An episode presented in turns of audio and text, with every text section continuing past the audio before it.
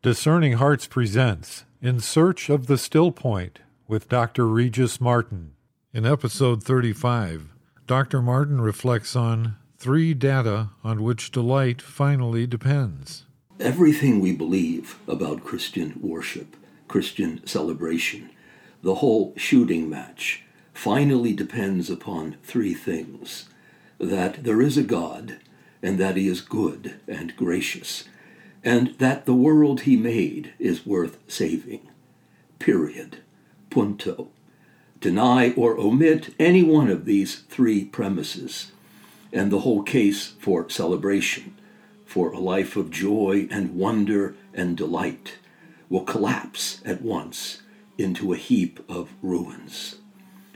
Such is the argument one needs to make in order finally to shore up the life of sacrament indeed, of all festive celebration, from the birthday cake for the child turning two to the wedding cake when, 20 years later, she decides to get married.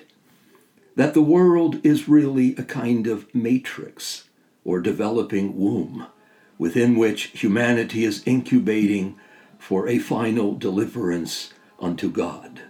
A God who is not only being, but whose being is good. The world as a wedding, in other words, whose deepest point of mediation is Christ. Can this world historical order and those who inhabit it, can it be made whole by God? Can it be redeemed?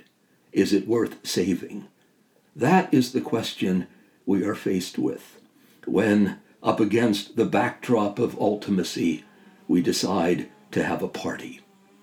The sheer worthwhileness of the world, behind which stands for the Christian the sheer blessedness of a God who both made it out of nothing and then, when it all came to grief, when it fell into shipwreck, he redeemed it with his blood. We are, each of us, as it were, the beneficiary of a double blessing. We are given in nature, and then we are forgiven in grace. We move from cosmos to covenant, from history to heaven, from grit to glory.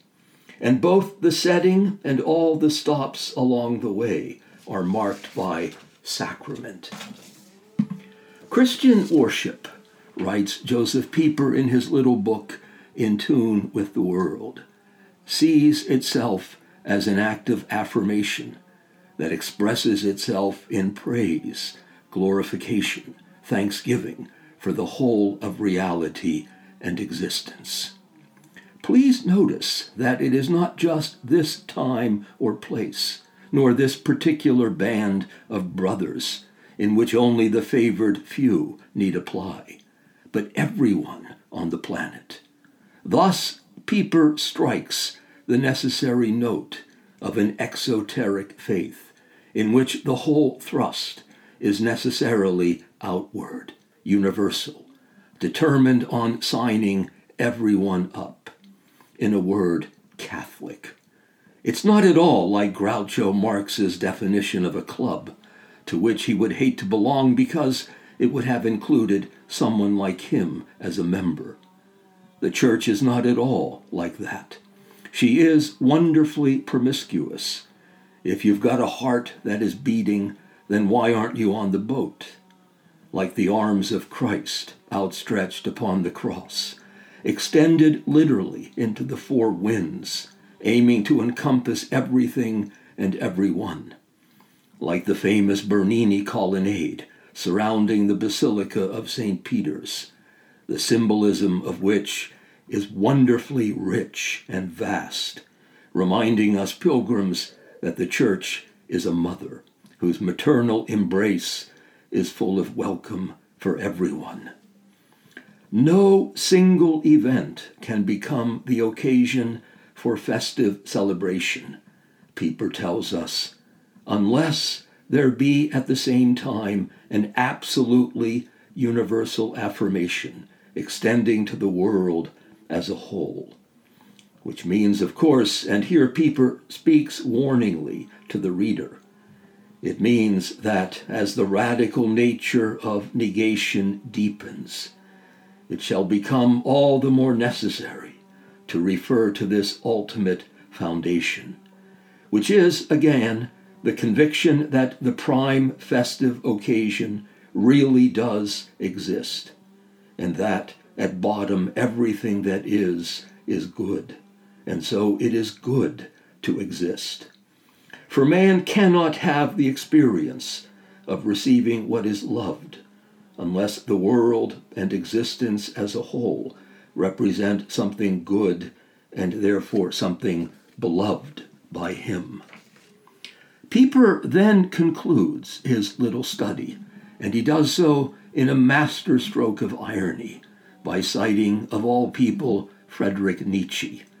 Stepping outside his madness, Nietzsche is able thus to declare, and I quote, If it be granted that we say yea to a single moment, then in doing so we have said yea not only to ourselves, but to all existence. So let the party begin. Thanks for listening. This is Regis Martin in search of the still point. You've been listening to Dr. Regis Martin in search of the still point. For more episodes in this series, visit discerninghearts.com or you can find it in our free Discerning Hearts app or on many other streaming platforms. Discerning Hearts is a 501c3 nonprofit Catholic apostolate dedicated to evangelization and spiritual formation through the use of new media. To learn how you can support our mission, visit discerninghearts.com.